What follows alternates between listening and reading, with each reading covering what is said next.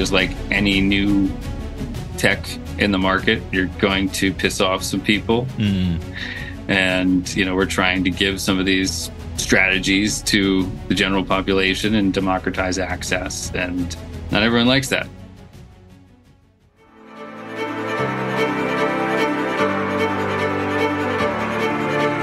Welcome to the Economics Explored podcast, a frank and fearless exploration of important economic issues.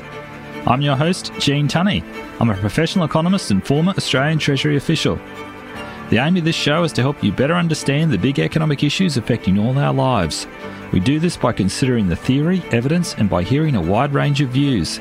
I'm delighted that you can join me for this episode. Please check out the show notes for relevant information. Now, on to the show. Hello, thanks for tuning into the show. Today we're exploring an exhilarating intersection AI and investing. In this episode, we're joined by Andrew Einhorn, the CEO and co founder of Level Fields, a company that's at the forefront of applying AI in financial markets. Andrew and his team have developed a platform that scans the market for events proven to impact stock prices, allowing investors to make more informed decisions rapidly. For Andrew, it's not just about speed, it's about levelling the playing field between the average investor and the big players in the market. As always, I'm interested to hear what you think about the issues we discuss on this show, so please get in touch and share your thoughts. You can find my contact details in the show notes. Before we proceed, I need to make a quick disclaimer. Nothing in this episode should be interpreted as financial advice specific to you. Our aim is to provide information and insights to help you understand the evolving landscape of AI and investing. Always conduct your own research or consult a financial advisor before making investment decisions. Righto, we'd better get into it. I hope you enjoy my conversation with Andrew Einhorn from Level Fields.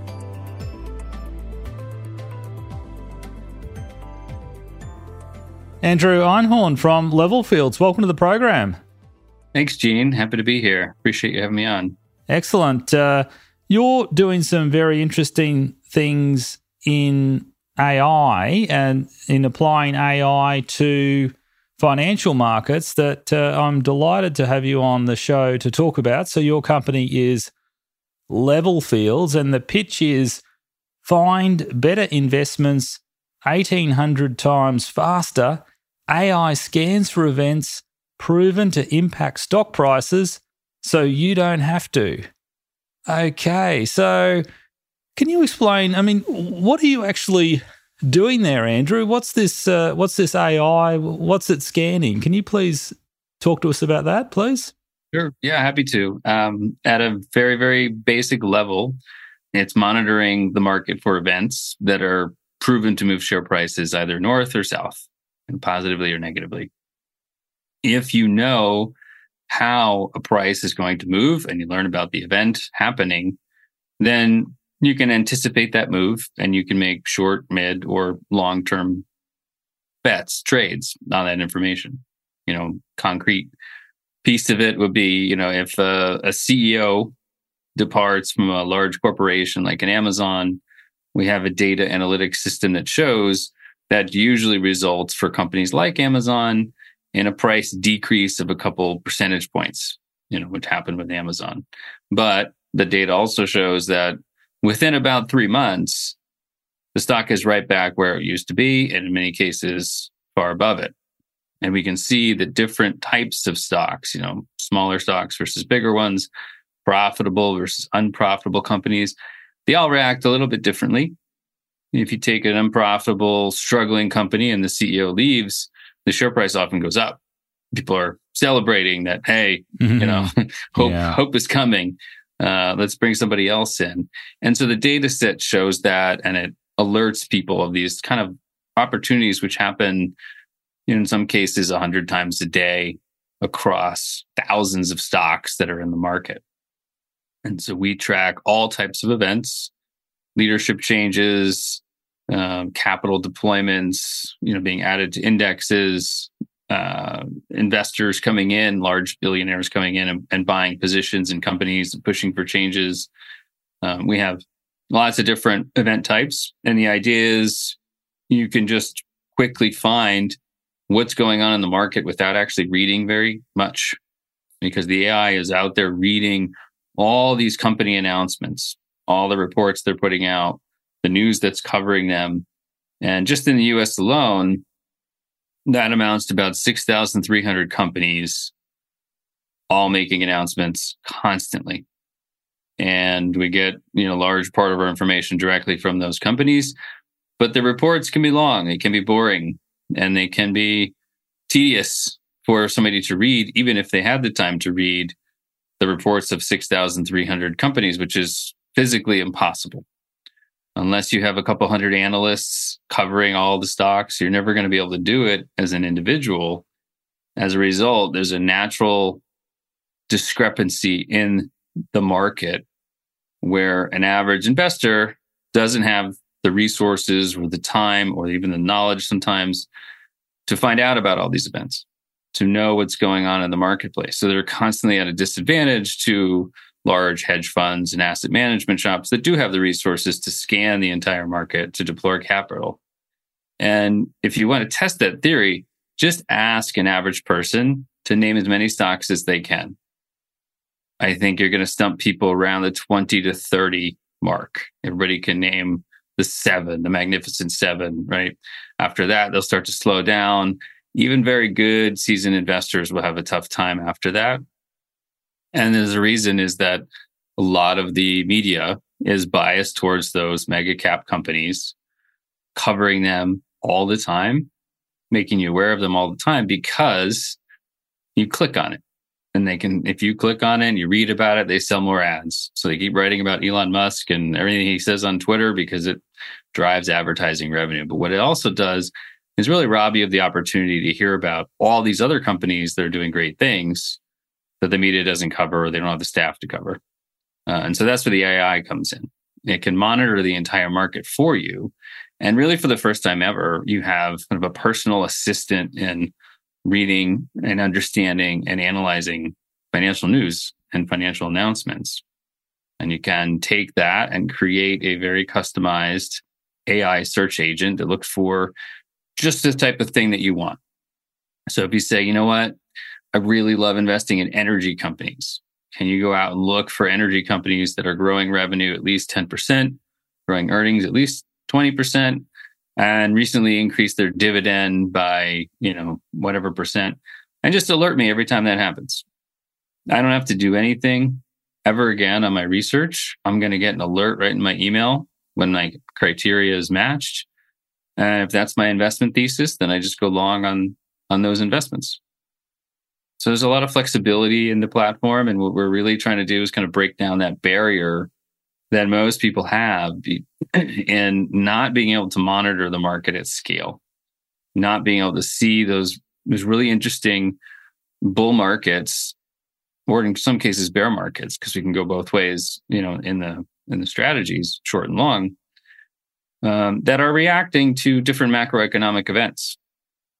And we see that on the basis of company financials. We see that on the basis of what CEOs are saying and their financial outlook. We see that in the basis of what the leadership is doing with capital allocation.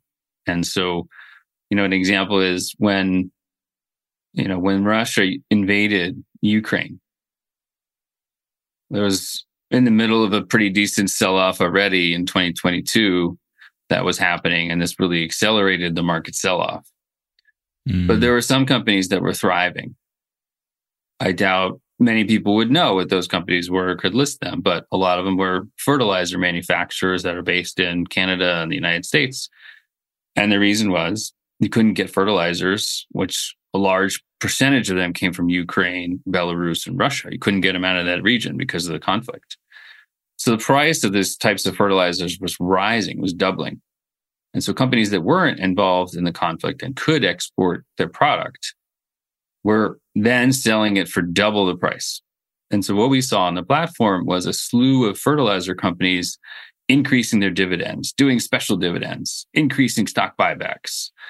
And we're sort of, you know, beating earnings. And we're wondering what is going on with fertilizer mm-hmm. companies. Mm-hmm. I had no idea. I'd never bought a fertilizer company in my life.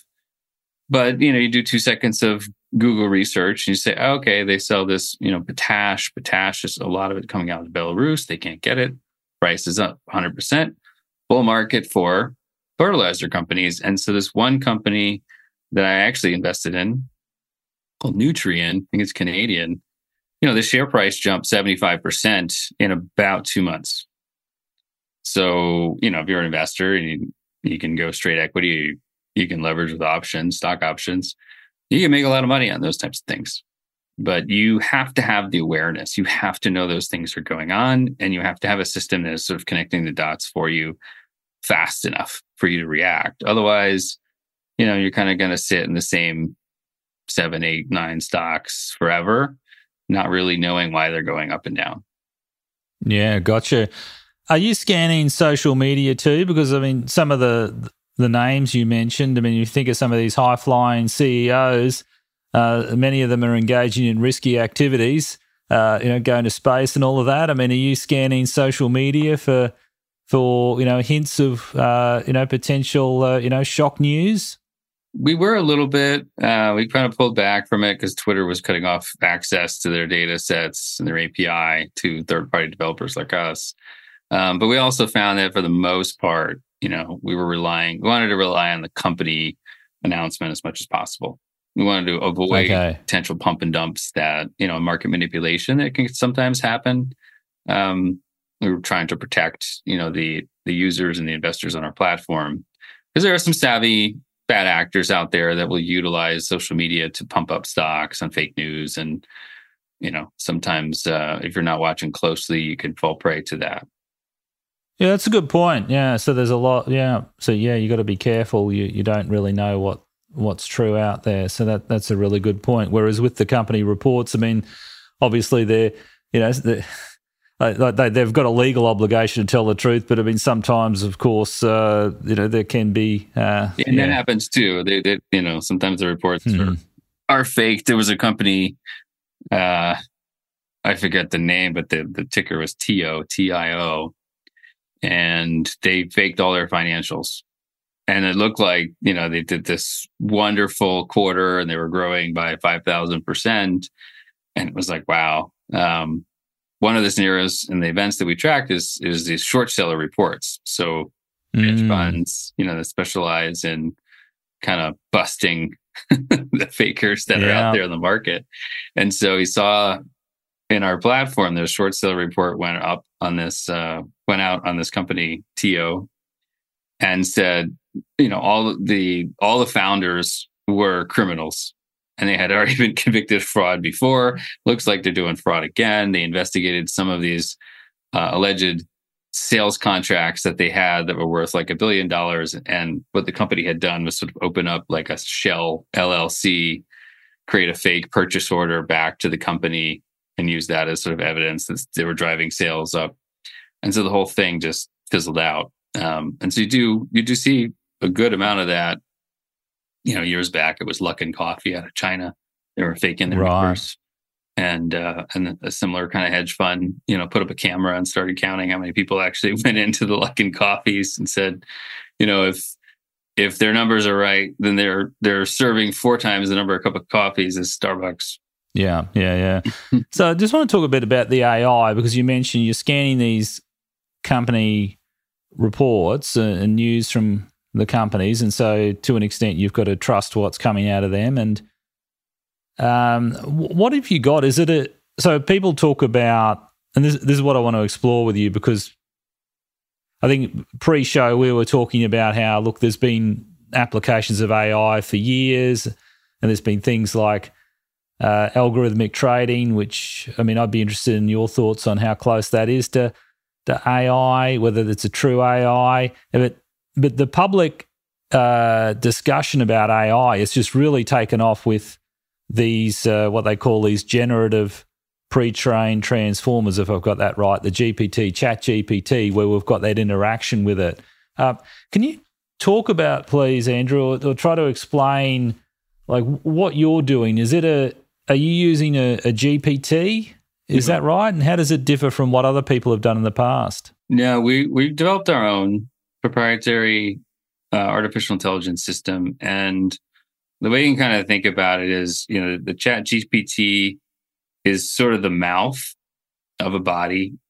And the stuff that we're doing is more like the beating heart.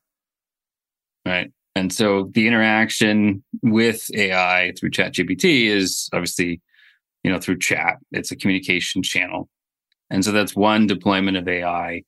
Uh, whereas ours is more sort of like, you know, a monitoring AI. It's going and, and finding different pieces of information that are out there. It's making sense of them, putting them together. You know, it's it's a little bit more like cognitive functioning, I should say, probably better better than the heart analogy.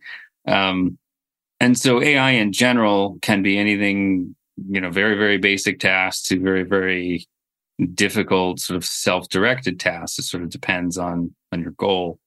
Um, ChatGPT is great, you know, for interacting, but it's completely reliant on third-party data that has already found the answer to the question that it's now speaking. Right? It's not thinking and processing for itself. It's it's going into a database of information that it knows, and then it's extracting that information and then saying to you in like plain language, "Here's what I found." You know, a little bit more like an advanced Google search.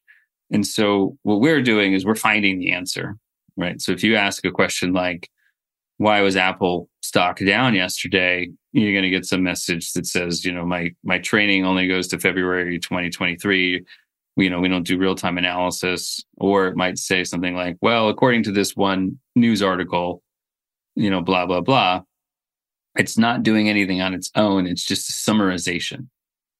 Uh, our system is going out and coming up with an answer because we are not only extracting what happened in that event so let's use the example of apple. So apple stock goes down yesterday.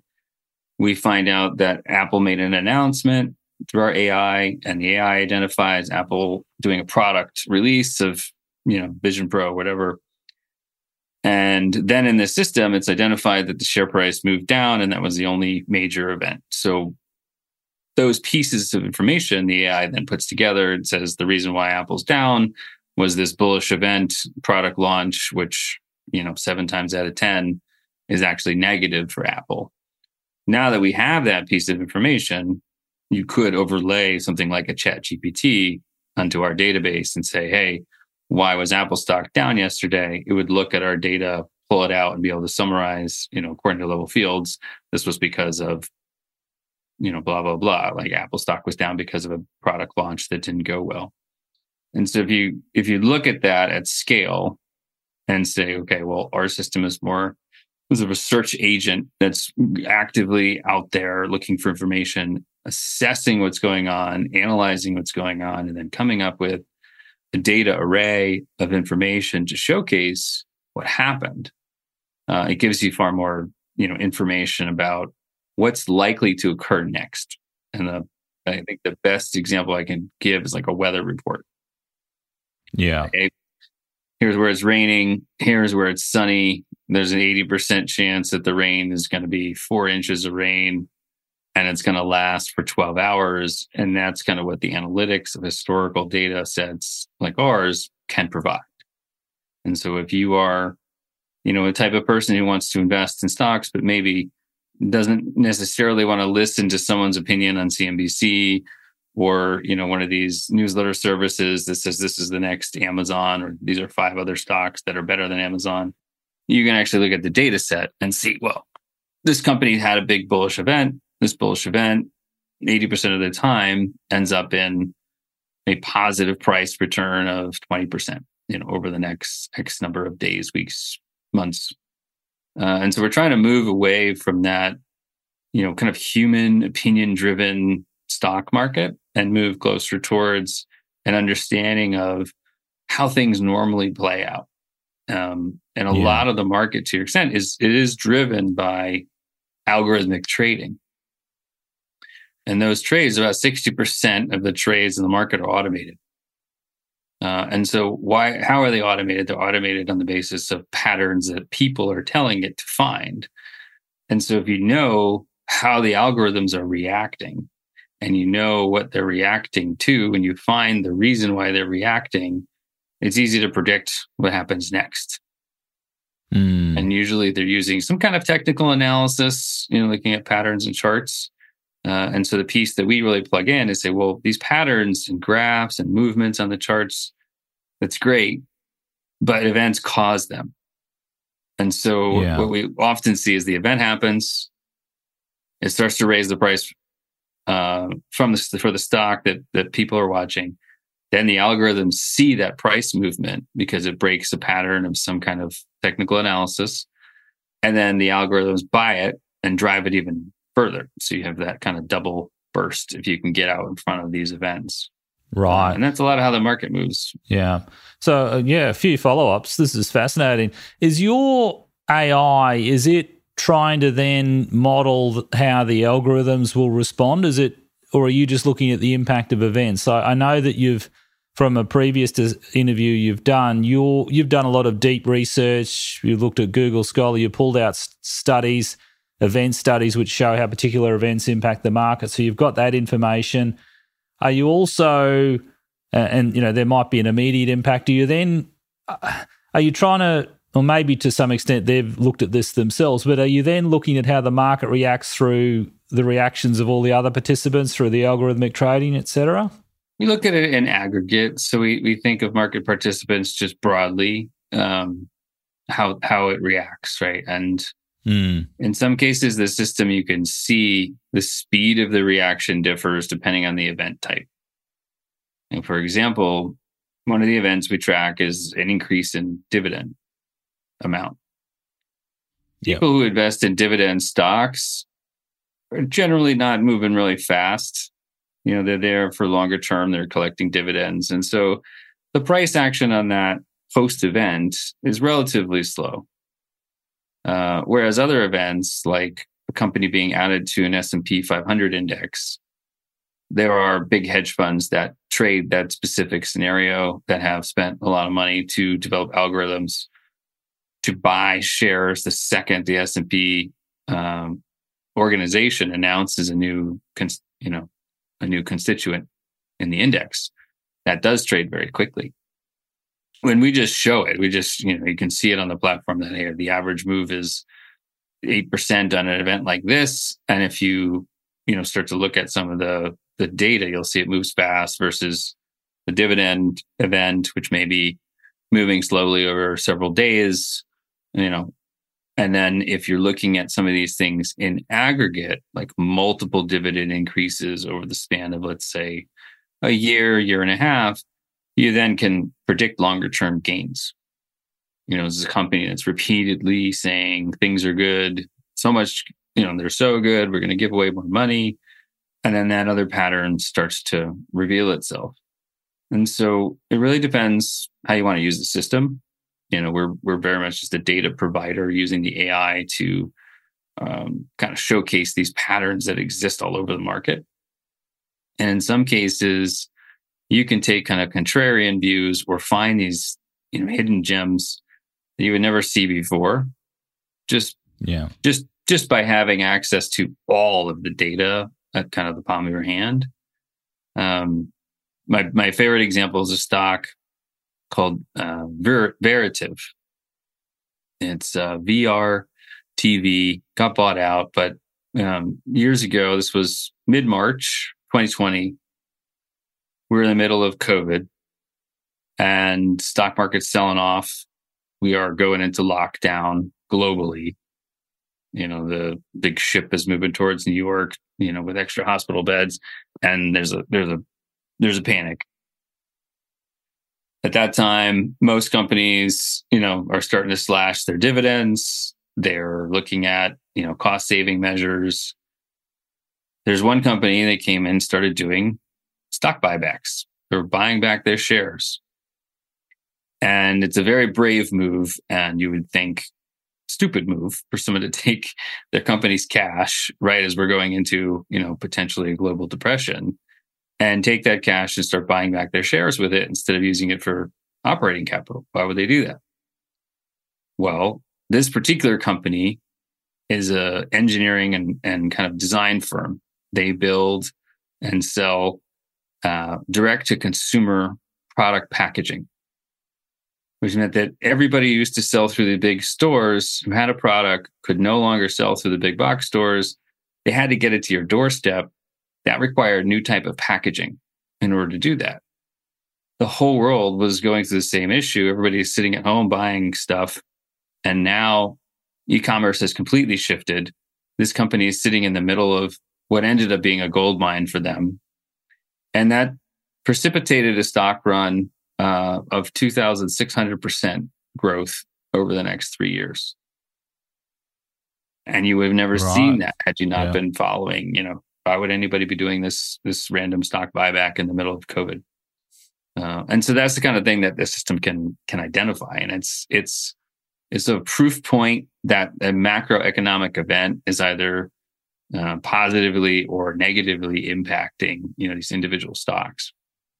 And if you can't you can't monitor the market for that kind of thing because the stock still went down. That was a funny thing, and you hear people you know, they'll give a, a, criticism. Well, I just look to see what stocks are up and what stocks are down. Well, that happens after someone already has decided what to do.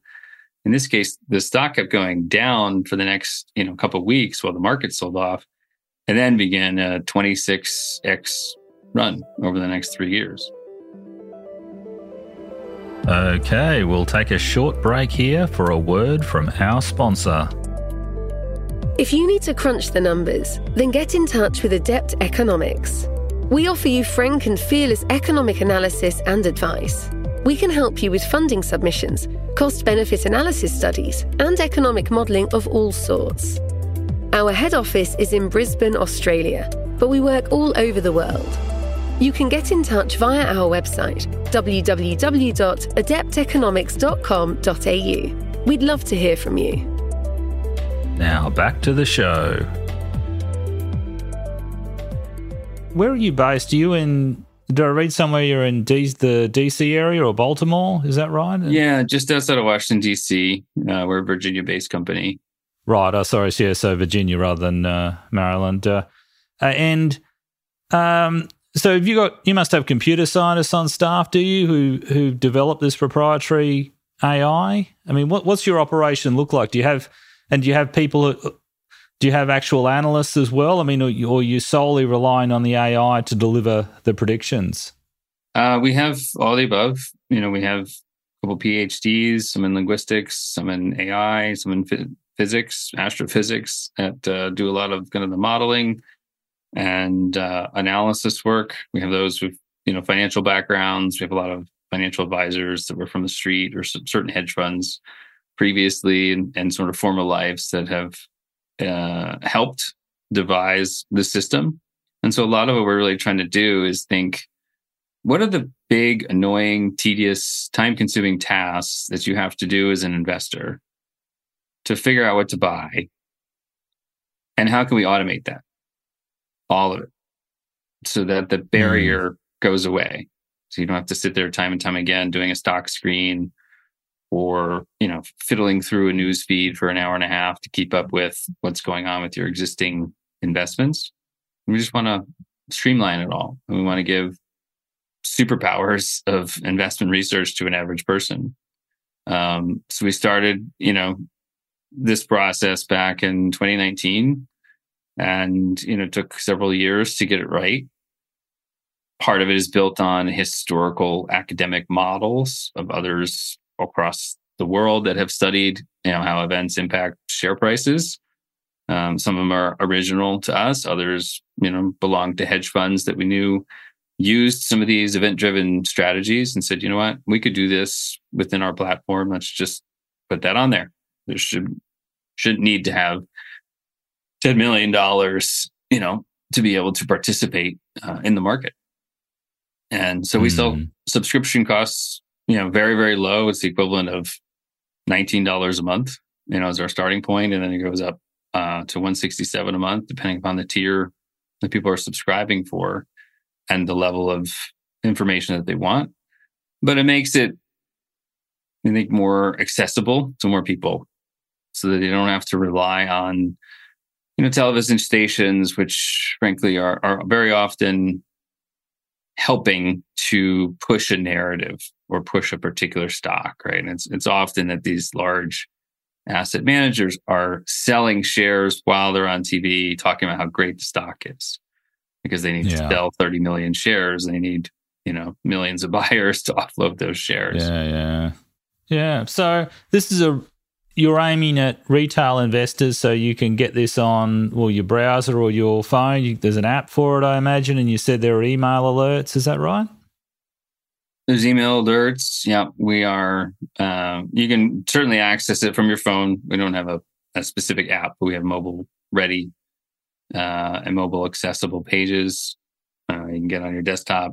It's very easy to use. We try to make it as simple as like shopping for a flight on an airline. Mm. And unlike even unlike that, where you have to put in your destination, if you want, you can just browse to see, you know, what events have happened recently and what are the price movements. Quickly set an alert and forget it, you know, and then the alert comes in and will say, Hey, this is a bullish event.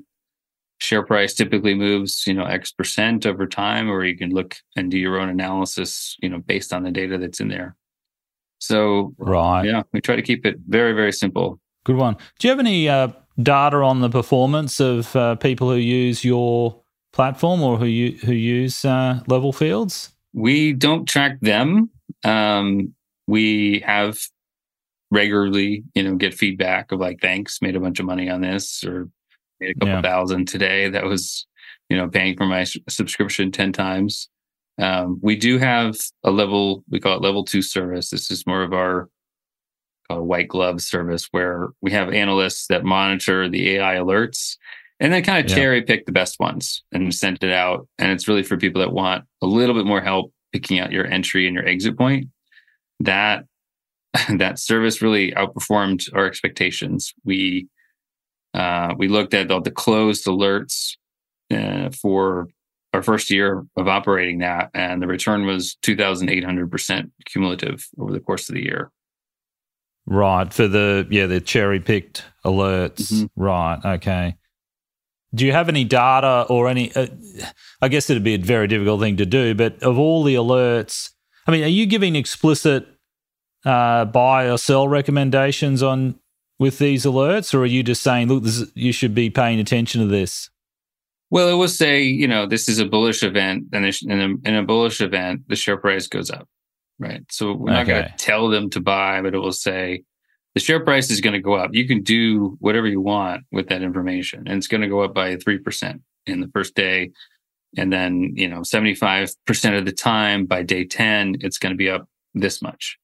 And so it's really mm. your job as the investor to say how you want to play it. We have all types of users of the system. Some will just buy to make a quarter percent every single day and others want to be able to just find the event that's going to be up, you know, 100% and they're okay waiting all year for two or three of those, which they do happen. Um, we have others who, you know, have a lot of stocks in their portfolio. And what they're looking to do is just find opportunities to make more money off the stocks that they have.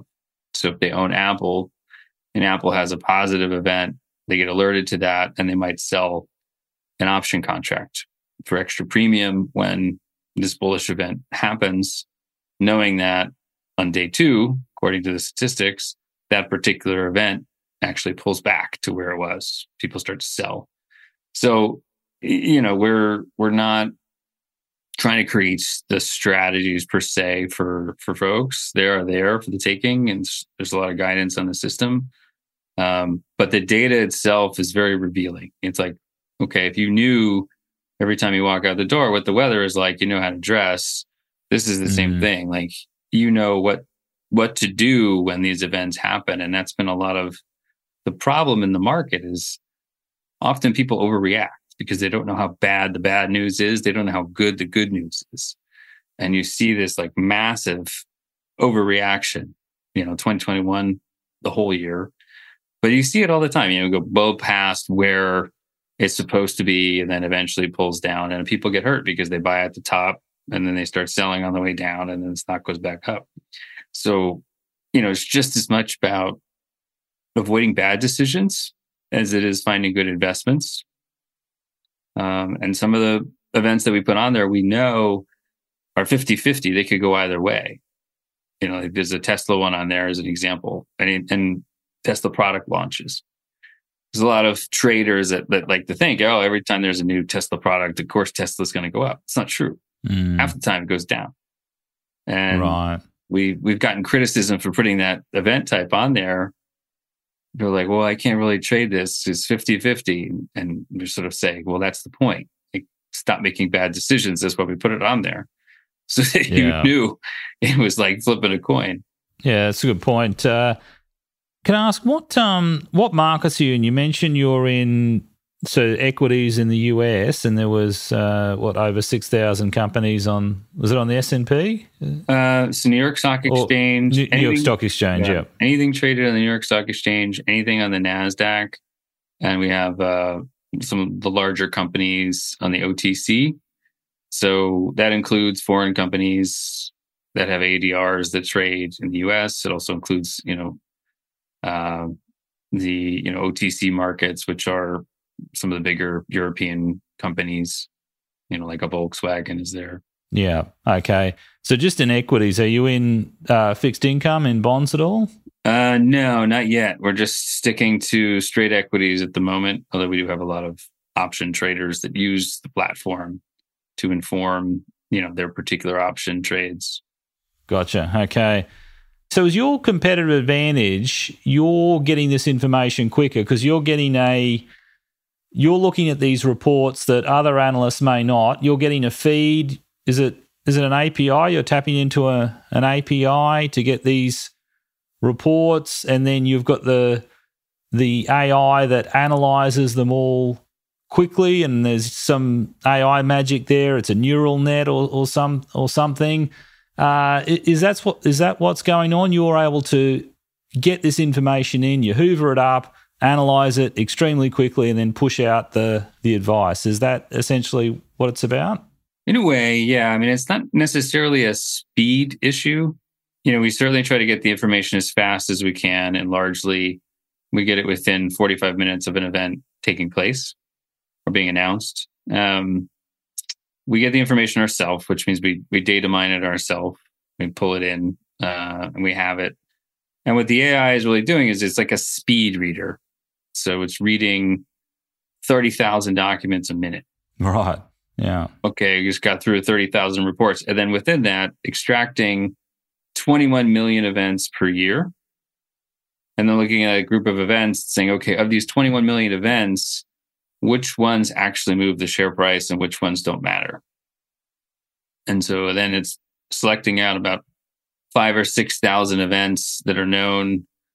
We call them material events, right? They're material to the share price movement.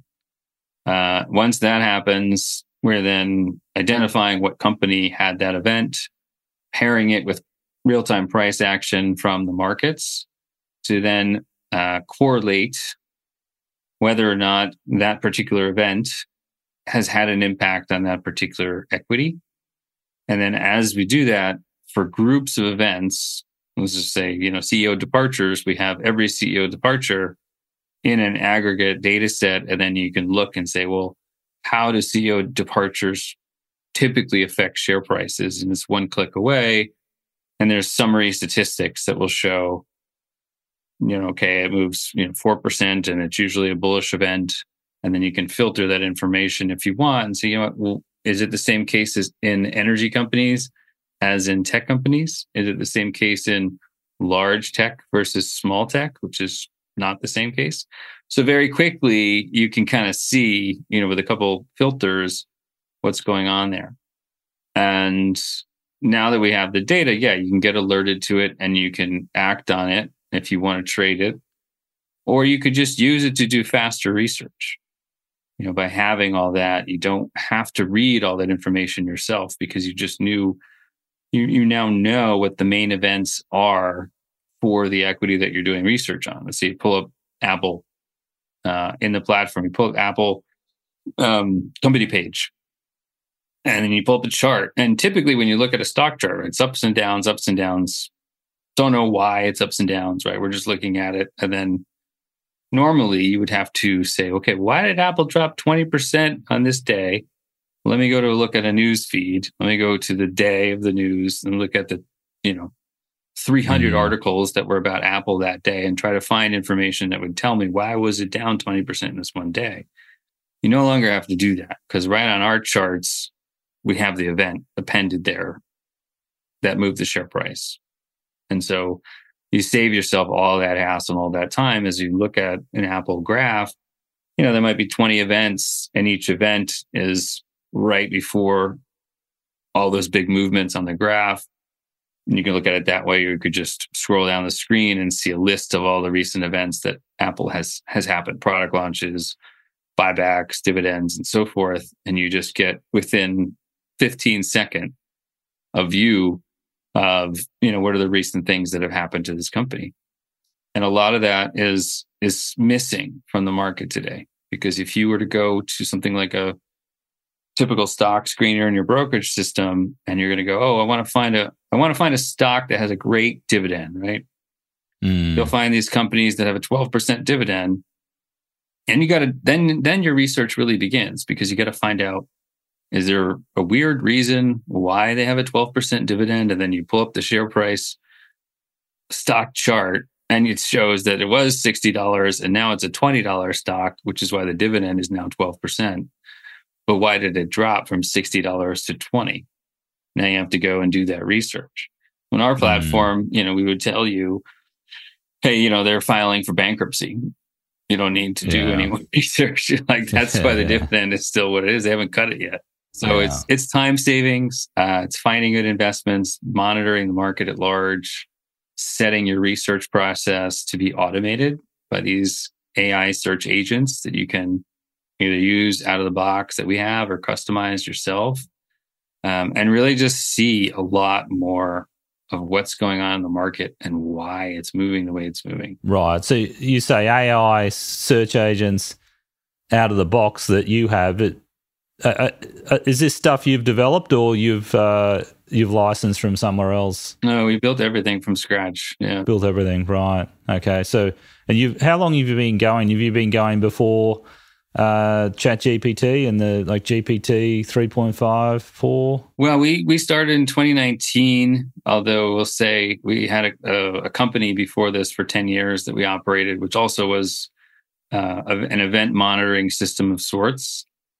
Our client base was actually the publicly traded companies. Mm. And so the software system we built in that company did similar monitored events for large corporations, but it wasn't geared towards investors. It was geared towards the public relations professionals at publicly traded companies.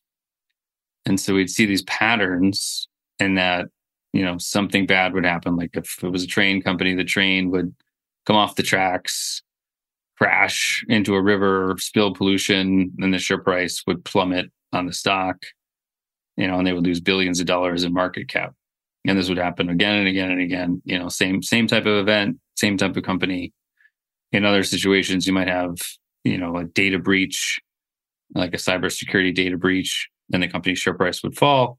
And so our software monitored that and would send alerts to the corporate affairs and, and um, corporate communications people, and they would get up in front of the podium and they would get their press releases out and they would say, "Well, this wasn't our fault. You know, they it was actually the oil company that overloaded the train," and they would try to sh- save the share price you know, by kind of passing yeah. blame.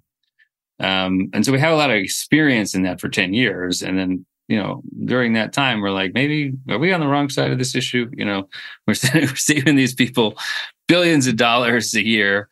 Um, maybe we should be using, you know, our knowledge of events to help make investments. And we sort of put that aside for a little while and sold the company and then started a new company and started tinkering with different ideas of what we could do with AI and how do we prove what we did the last 10 years. And then COVID hit yeah. in 2020. And it was like, aha, events, events change everything. Let's focus on events.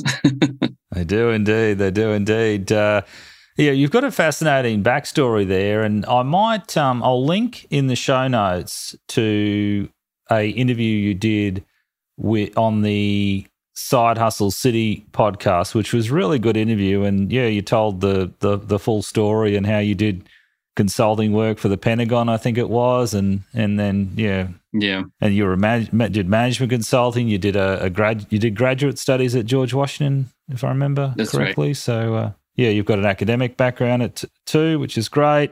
Um, yeah, so I'll put a link uh, in the show notes to that. I've just got a couple more questions. I'm I'm wondering about uh, hedge funds? Because one thing, uh, some of the points you were making, I'm thinking, yeah, that's similar to the the Ray Dalio uh, philosophy of you know because he's he's very interested in history and looking at how historical events played out and learning from those, learning from events in the past. Uh, imagine some you know Bridgewater or other hedge funds around the place. They must be interested in this sort of thing. Are they? Do you have any hedge fund clients, or are they are they competitors of yours? How do you see uh, how do you see the other financial market players? We don't have a hedge fund clients. We certainly have some that have, have come to us. Um, I don't know if they were pretending to be a client or wanting to be a client, but they were certainly interested in our methodologies and technology. I think, you know, just like any new tech in the market, you're going to piss off some people um, mm. who have it cornered. And, you know, we're trying to give some of these strategies to the general population and democratize access. And not everyone likes that. Uh, yeah. so we're expecting it, you know, and right now, you know, we're for a self-directed investor. That's for the, the platform says it's, it's for personal use, not commercial use. Um, you know, will we make an API, you know, that can be accessed in the future for certain types of data? Maybe, um, you know, we're, we're looking at different ways that we could look, uh, take our massive amounts of data that we have and kind of enable different levels of processing of that data set. So yeah, I mean, it's, it's, it's an interesting marketplace in that there are a lot of different strategies that people are deploying. There are large firms that have event driven uh, strategies. Some of them are fairly straightforward, some of them are complicated.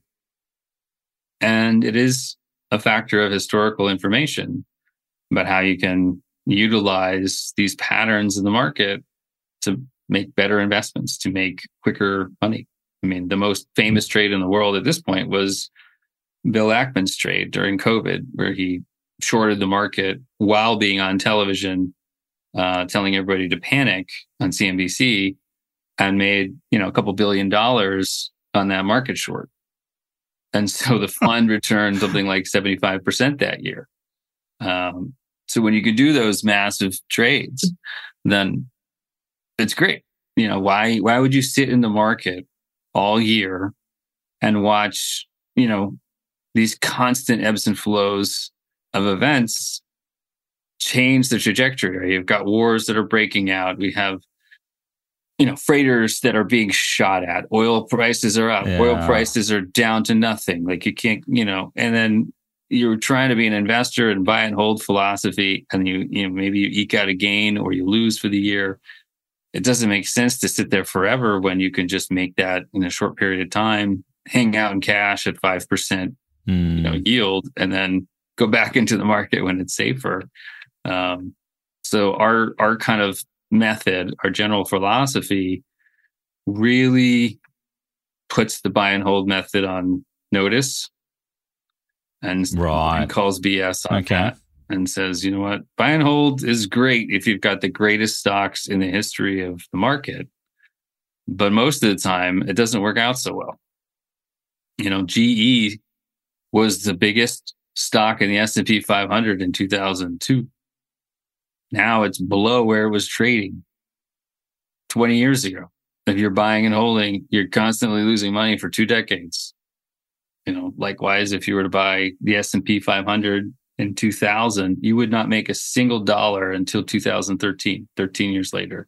So yeah, there's a lot of these market myths uh, about how long you should be holding and, you know, dollar cost averaging and things like that that are, that are kind of baked in narratives pushed by asset managers, banks, so you keep your money parked with them and they can make money off your money. Yeah, look, I think you make a lot of good points there. We might, I might have to have you back on the show sometime in the future to have uh, to have this discussion because I mean, I'm uh, as an economist, I am sympathetic to the the view of uh, you know just you know it's time and time time in the market beats timing the market if you know what I mean. So uh, I'm sympathetic to the the view that the best thing you can do is just you know invest in the index and just let it grow over time. But I'll have to. I, I do take your points. I, I don't want to have a that I don't want to debate it out now, but it might be good to have a discussion in the future because I think it's yeah, it's a really important uh, issue that you're getting at there in terms of how we think about investing. Um, oh yeah, and and you know I would just add not to argue, but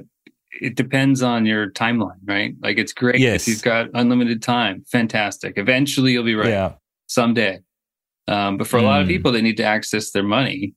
It's an unreasonable assumption, you know, that you're not going to touch your money for 20 years. Yeah, yeah. I think uh, one of the point, yeah, it's it, it's a it's an important point you're making, and I mean, one of the challenges, like in Australia here, where we've uh, moved towards individual retirement accounts, we moved toward that in the 90s, and so a lot of people ended up they're relying on super, and then you know what happens if you're a retiree, and then you know the market goes down 40% like it did in the financial crisis right, and then yeah i mean it's yeah, you're done. yeah bad no times recovery time when you're 78 years old yeah, yeah. People ended up having to, you know, uh, keep working for, for several years. Uh, but yeah, that was a that was an awful event, righto. Um, yeah, that Bill was it Bill Ackman you mentioned with the. I'm gonna have to look up that. I mean, that's outrageous, and that's why you know that that's what outrages the the public about uh, you know the yeah. activities on Wall Street. So, I remember seeing it live. I mean, he just he scared the hell out of me when I was watching TV. I was like, I didn't think it was going to be this bad, but now I do.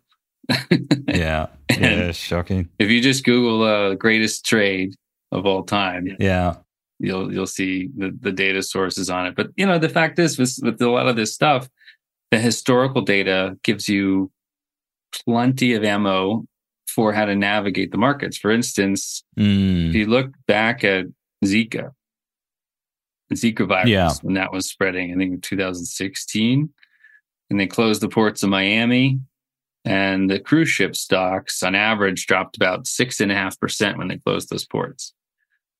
COVID had a transmission inside the, the country for the first time in the US. I think it was in Houston. And cruise ship stocks went down six and a half percent. Same reaction to the, a virus just seven yeah. years later.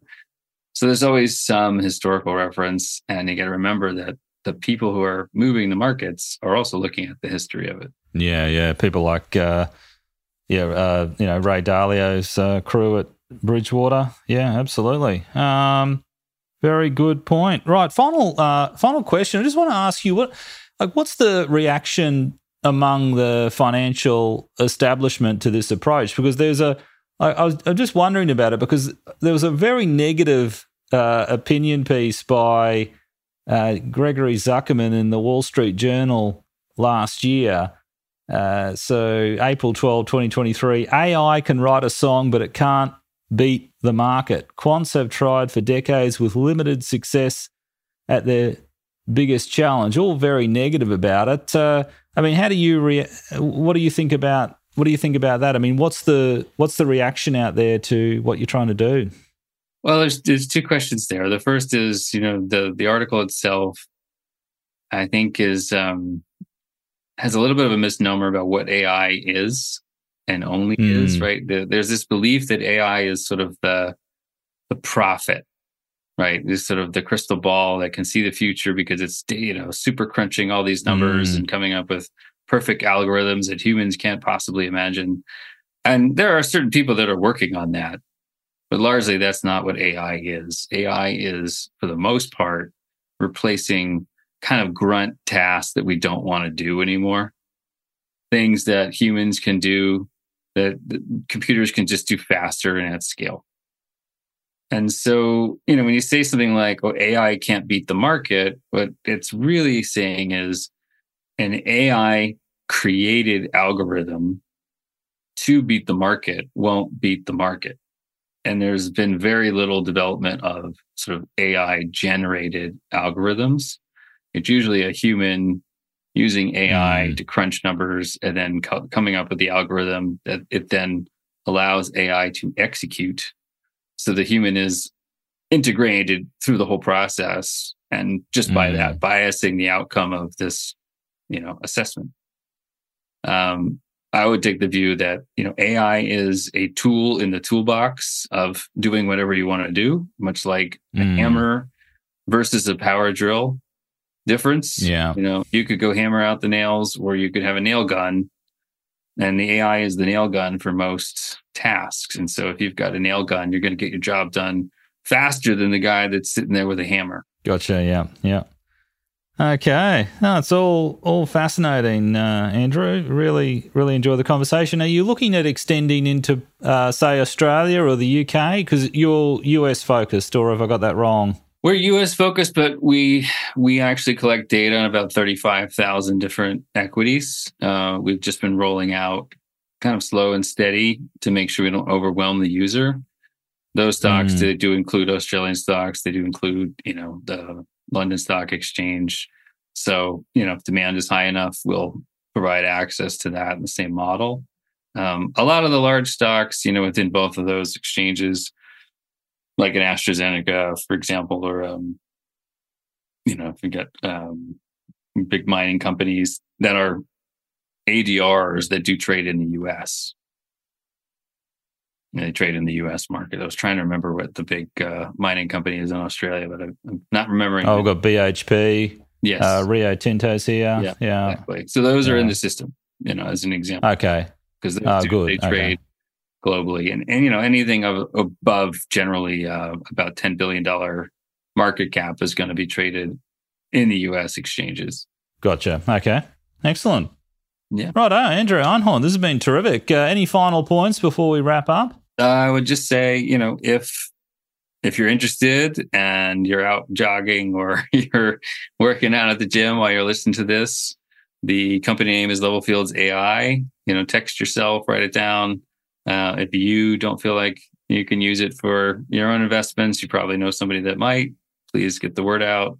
We have a a discount code of podcast 23 that you can apply and you can get a discount on the subscription. Right. Is that all caps or does it matter? Uh, it doesn't matter, no. Podcast then excellent. The, the number 23 for level fields. That's terrific. Okay. Andrew Einhorn, thanks so much for your time. I really enjoyed the conversation uh, and yeah, really uh, learned a lot. And uh, for sure, this is you know this is part of the the way of the future. So uh, yeah, it's it's fascinating to learn uh, what people are doing out there like yourself. So uh, all the best with it in the future, and uh, yeah, look forward to seeing more of what you're doing uh, uh, in uh, in future years. So thanks so much. Thank you. I appreciate having me on. And I'm happy to come back and have that, uh, the buy and hold debate. Good one. I'll think about that for sure. Okay. Thanks, Andrew. All right. Thank you. Righto. Thanks for listening to this episode of Economics Explored. If you have any questions, comments, or suggestions, please get in touch. I'd love to hear from you. You can send me an email via contact at economicsexplored.com or a voicemail via SpeakPipe. You can find the link in the show notes. If you've enjoyed the show, I'd be grateful if you could tell anyone you think would be interested about it. Word of mouth is one of the main ways that people learn about the show. Finally, if your podcasting app lets you, then please write a review and leave a rating. Thanks for listening. I hope you can join me again next week.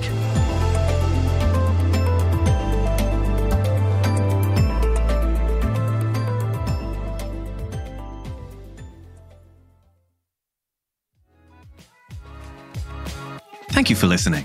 We hope you enjoyed the episode. For more content like this, or to begin your own podcasting journey, head on over to obsidian-productions.com.